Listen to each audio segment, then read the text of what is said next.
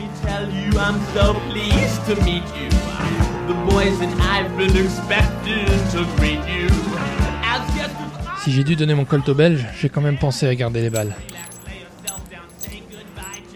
Allez savoir ce que le junkie allait faire avec une arme chargée. Il serait comme un enfant à qui on confie l'eau bouillante sur le feu, et on sait bien comment ces histoires peuvent finir. L'intérieur de la boîte était exactement pareil que dans mes souvenirs. Une fumée lourde, épaisse qui remplit tout l'espace. Une odeur de cigare, de whisky et de sueur, le tout mélangé au doux parfum de Miss Nell, la ravissante chanteuse qui se produisait ici chaque soir.